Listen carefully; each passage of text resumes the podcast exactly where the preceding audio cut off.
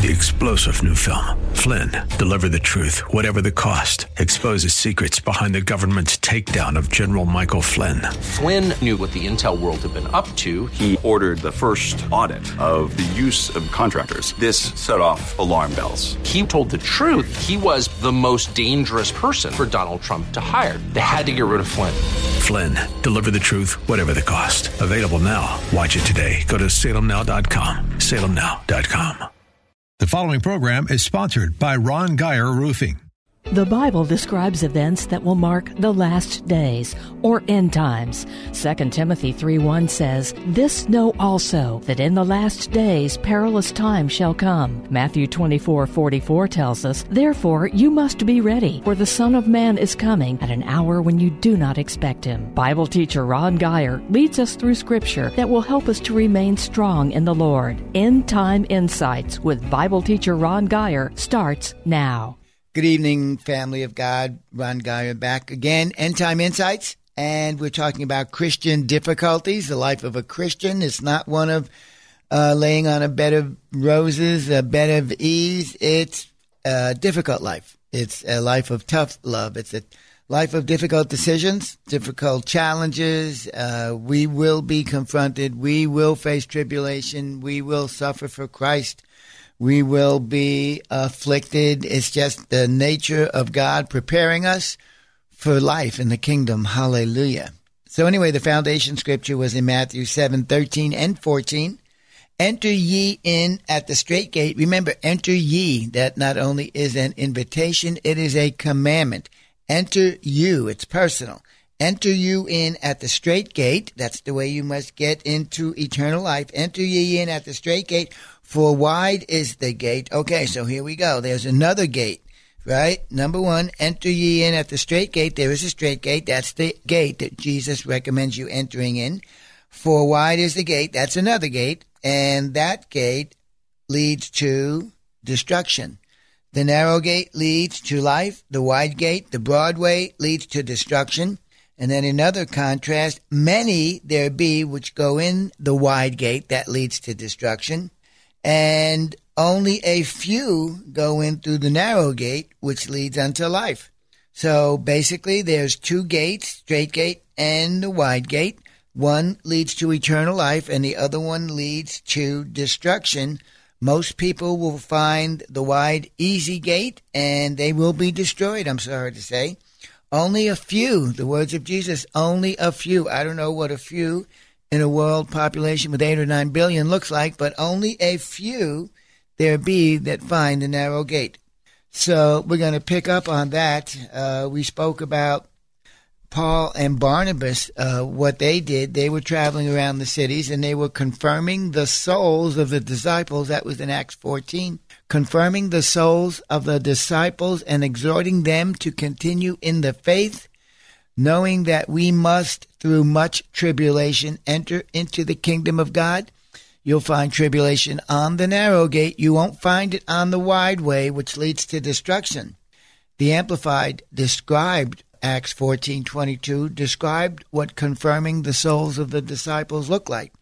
It says establishing the souls, strengthening their souls and the hearts of the disciples. And how did they do that? urging and warning and encouraging them to stand firm in the faith. Why? Because it is through many hardships and tribulations that the disciples must enter the kingdom of God. And, you know, this was a demonstration of true discipleship. They weren't telling people what they needed to hear. They weren't telling people what would benefit themselves. They were telling people what would benefit the kingdom of God, what would include them to secure their inclusion into the kingdom of God. Through many hardships and tribulations, we must enter the kingdom of God. There's not even a door number three, there's not even a door number two. You must go in the narrow way. While this is also a not only a demonstration of true discipleship, it's also a demonstration of true biblical pastoral love, which is missing from our pulpits. Very rarely do we see a pastor or someone in a leadership position be willing to lay down their lives for the sheep was it shepherds? We're really called shepherds if we're going to tell you the truth about it. And shepherds lay down their lives for the sheep. It's what Jesus did as the chief shepherd. But we have many people in there that are redefining the role of a pastor. They're not willing to suffer hardship, suffer persecution for the sake of Christ, let alone for the sake of the people they are supposed to be feeding and guarding. And it's a very difficult situation. It's led, led to a compromise of the saints of God. We don't stand tall what is it, Western phrase? We're not riding tall in the saddle, but we're wavering. We're easily dissuaded. We are not committed like we need to be. And so God has given our shepherds uh, charge to make sure and ensure that we do that. And yet, I think across America, they're failing. And the way that Paul and Barnabas confirmed the souls of the disciples, cutting to the chase, we spoke about this last week very simply they told them the truth. They didn't tell them what they wanted to hear. They didn't tell them what they felt would bless them. They told them the warnings, the fact that you would go through hardships and tribulations in order to enter the kingdom of God. That is a warning, uh, confirming the souls of the disciples, exhorting them to continue in their faith. They were warning them that danger was ahead. That is true pastoral leadership. That is true pastoral love. And they did it by telling them the truth, not the happy truths, but the whole truth, all of the truth. Where did I write this down here? Let's see. It's speaking the truth in love. Amen. That includes telling people about the dangers and the deceptions that were ahead of them if they stayed on the narrow road. Remember, the narrow road, it's got the dangers, but it's also got the warning signs. But the wide road doesn't tell you about where it's headed, and it doesn't have any warning signs because it's manifested in danger that doesn't come with uh, safety. There is nobody out there. You've got the false preachers out there. You've got the preachers that will tickle your ears out there on the wide road, but they're not going to tell you the things that you need to battle through. They want you in their churches. They want your money in their pockets. They want popularity. They want to be known. It's the culture of the world. So, in this specific instance where Paul and Barnabas were talking, the truth that they needed to hear, the truth that God sent them to preach, was further direction that would ensure that they would stay on the narrow way. It's a battle, man. You've got to stay on it. Our natural inclination is to go the wide way. That's where most people are. No, you must stay on the narrow way where all of the persecution, the affliction, the dangers are present. And thank God that in Christ we are protected, we are warned from the danger. It's not a pat on the back, this exhortation that Paul and Barnabas gave to the saints. It wasn't a kind word. It was true exhortation. It was a kick in the pants and it was a harsh rebuke. Exhort in the Webster's to incite by argument or advice, to urge strongly, to give warnings or advice, to make urgent appeals. I think many of our pastors are so concerned with offending us now, they don't talk to us in the language of the Lord. They don't give us strong, urgent warnings. They don't give us hard advice that goes against what makes our flesh comfortable. They don't make urgent appeals. A good sermon, John Osteen mentioned this to us uh, when he was pastoring Lakewood Church. He says a good sermon will have something for the sinner, it will have something for the baby Christian, and it will have something for the mature Christian. And all three need the same spirit food. They need the truth in love. You know, Paul wouldn't be welcomed in today's full gospel churches, not with the message that he was preaching. He would be shut down like they shut down David Wilkerson. He would be shut down, who went from the darling of the Word of Faith crowd into a pariah because he spoke the hard truth. He spoke the warnings of God. I've known many, many preachers. They don't warn you about the dangers that are ahead of you as a Christian if you'll live a holy life, a committed life. They will warn you about what will happen to you if you don't tithe your income. They will warn you what will happen to you if you don't show up on church on Sunday mornings. And we need to start telling the people the biblical warnings because the biblical dangers are here now. So here, their exhortation came in the form of a warning, preparing them for bad news. We must, through much tribulation, enter the kingdom of God. Note the language there. We must. It's not an option. If you wish to enter the kingdom of God, you must go through hardship and tribulation. Try to think back to the last preacher, the last sermon you heard that addressed those issues. I don't hear them. That's not really spoken of by the church. There are some true men and women of God in the pulpit that really do love the people of God, and you need to find them. You need to let them teach you. You need to support their ministries. Hardship and tribulation, sacrifice and suffering, these are all warning signs which God has called preachers to put on the narrow road as they walk with the saints and with the Lord Jesus along that path that leads to eternal life.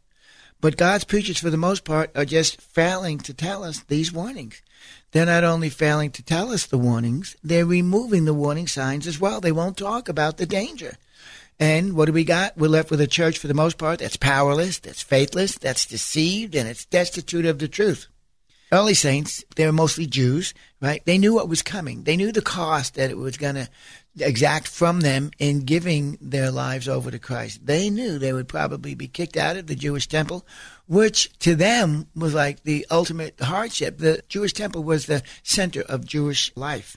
They knew that their jobs were at risk. They could lose their homes. They could even lose their lives, yet they went ahead. They counted the cost because Paul spoke to them about it. The preachers back in those days told them Christianity is real. Hatred for Christ is real. Hatred for the people of God is real. Hatred for the church is real. And they let them know it may cost you all of these things. For the greater part, I would say, most of today's Christians don't know the cost required to walk in holiness. But Truth be told, Paul was using this language to strengthen their souls. When he told them about the hardships, when he told them about the afflictions, that was being used to strengthen their souls. It wasn't used to be making them comfortable. It wasn't used to allay perhaps any fears that they would have. The harsh language of the threats to their safety, their life, and their well being was used to strengthen your souls. It's the opposite of way the world does it. The world pats you on the back, say everything's going to be all right, and they sing kumbaya. No, the Lord has Paul telling people in order to strengthen their souls the hardships they're going to face. God's way is different than the way of the world. There is a way that seems right unto man, but the end thereof are the ways of death. But Paul used truth. But the reason it worked with Paul so well because Paul loved the people of God. If you're going to grow the saints, the Bible talks about, I think it's Ephesians, speaking the truth in love, that we may grow by the truth in love. And the evidence of Paul's love was that he spoke the truth. Now we've got love that is empty. It's devoid of truth, which is counterfeit love. That's not biblical love.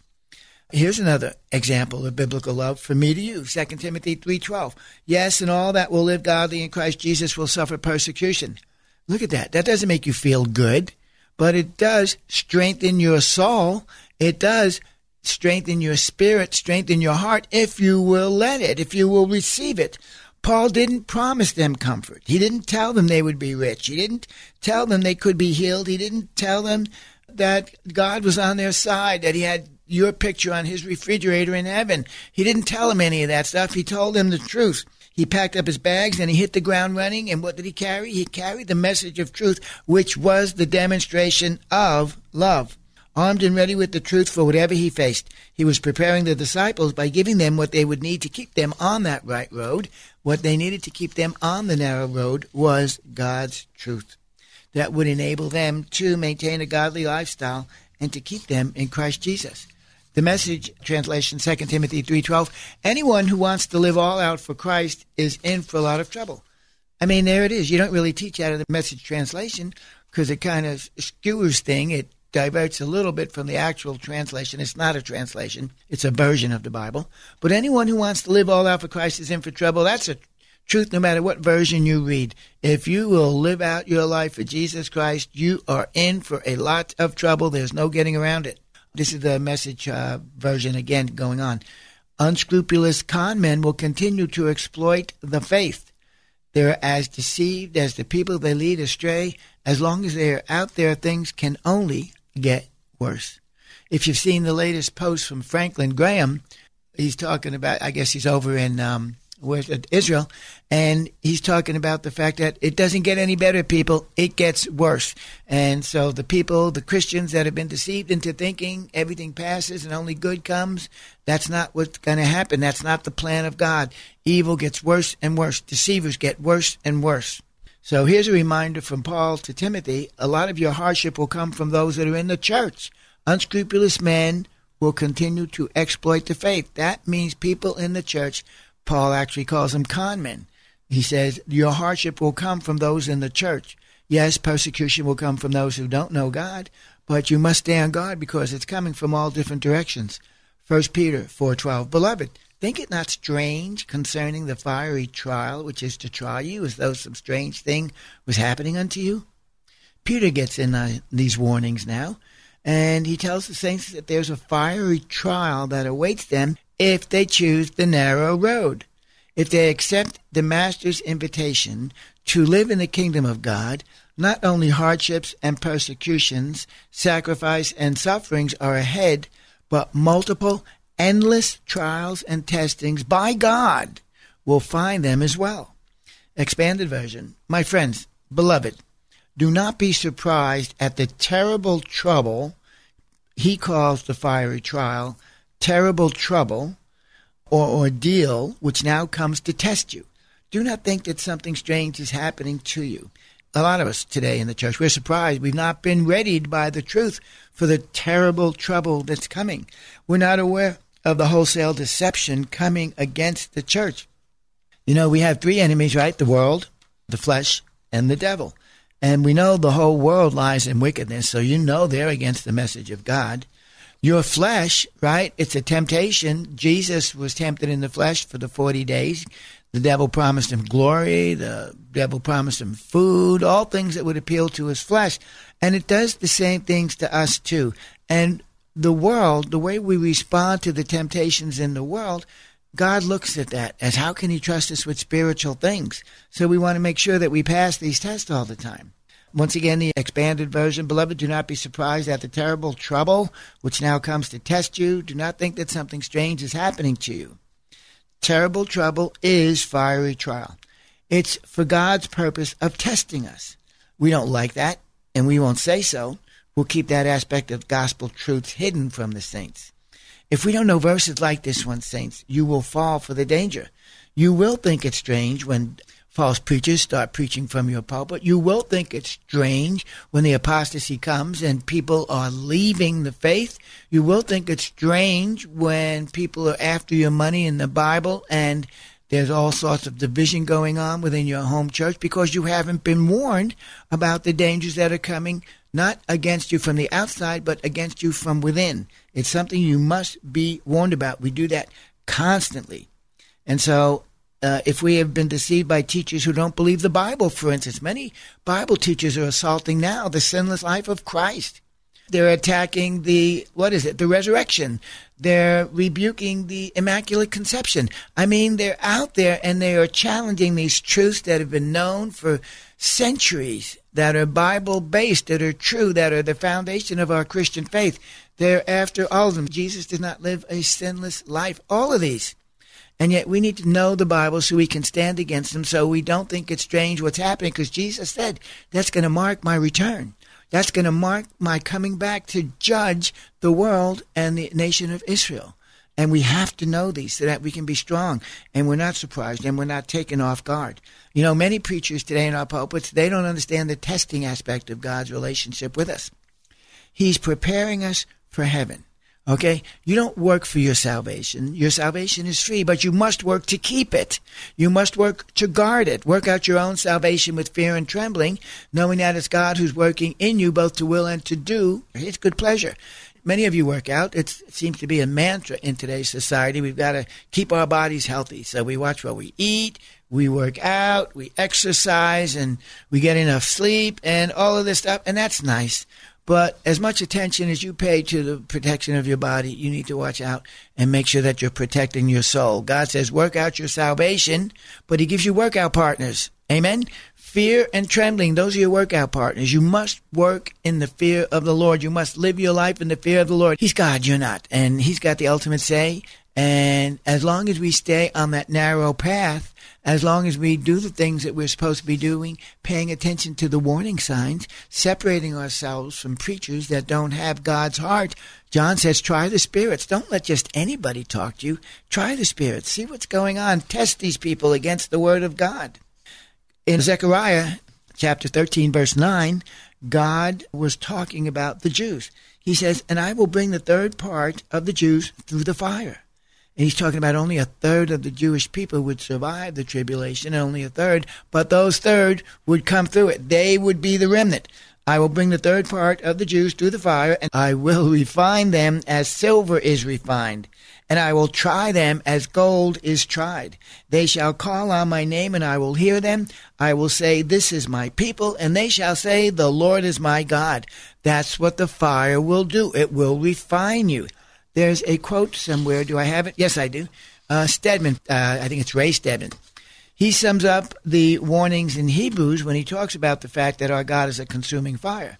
And he says the proper attitude of Christians must be one of awe that a being of such majesty and glory could find a way to dwell eternally with such sin controlled and sin injured creatures as us.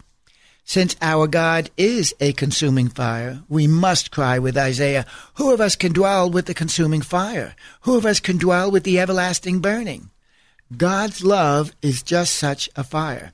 Catch this. It destroys what it cannot purify, but it purifies what it cannot destroy.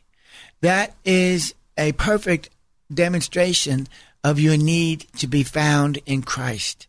Because the consuming fire will try you and it will test you, and if you're relying on your own righteousness, it will destroy you.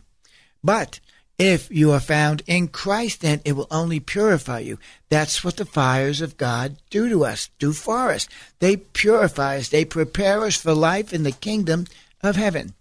In Jesus, we have a relationship that cannot be destroyed. Our great King is leading us through trials and difficulties in order that we may at last cry with Brother Job, He knows the way that I take. When He has tried me, I shall come forth as gold. Notice the verse. Many say this Old Testament God, right? Our God is a consuming fire. Not the New Testament God, only the Old Testament God. They say the New Testament God doesn't test us, He doesn't try us. Well, let's read that again. Maybe I misread it.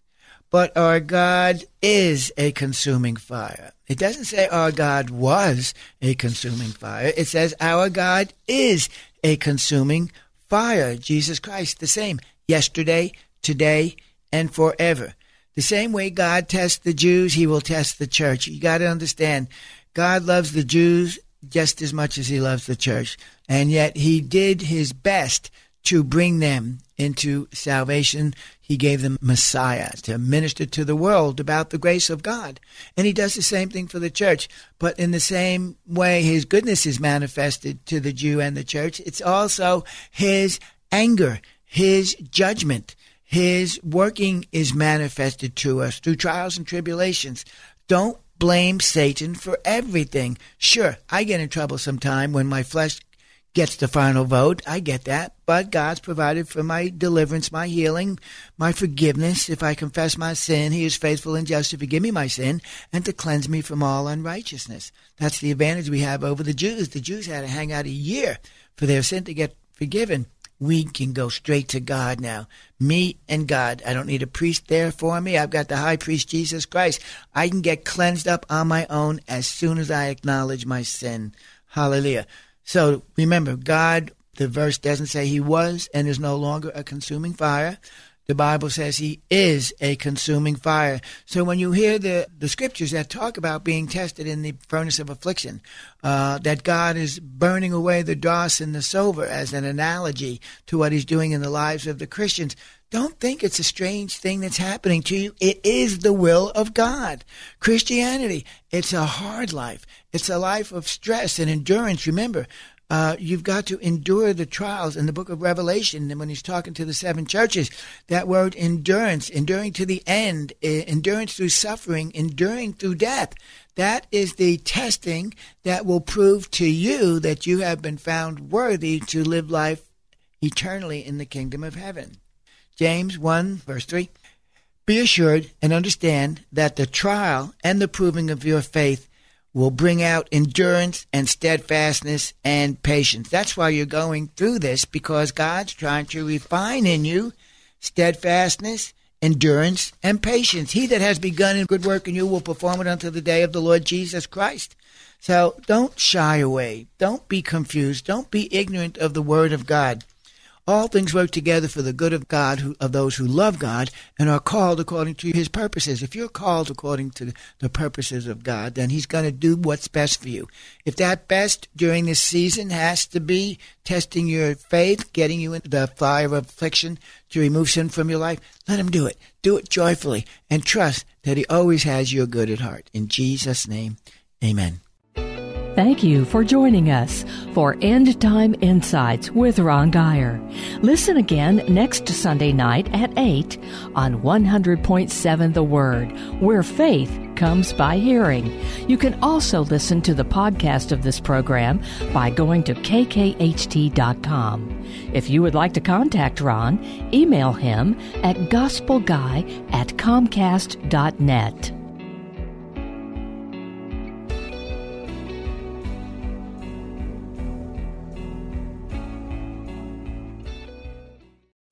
Three star general Michael J. Flynn, head of the Pentagon Intelligence Agency, knew all the government's dirty secrets. He was one of the most respected generals in the military. Flynn knew what the intel world had been up to, he understood its funding. He ordered the first audit of the use of contractors. This set off alarm bells. The explosive new documentary, Flynn, Deliver the Truth, Whatever the Cost, uncovers the facts behind this scandal. Flynn told the truth. He was the most dangerous person for Donald Trump to hire. I find out the worst enemy that I'm going to face in my life is right here in America. They took my assessment and they wanted me to change it. And I was like, I'm not changing it. They had to get rid of Flynn. With in depth interviews, archival footage, and never before seen personal records of the man behind the headlines. I just felt like I was drowning. Flynn, deliver the truth, whatever the cost. Available now. Watch it today. Go to salemnow.com. Salemnow.com.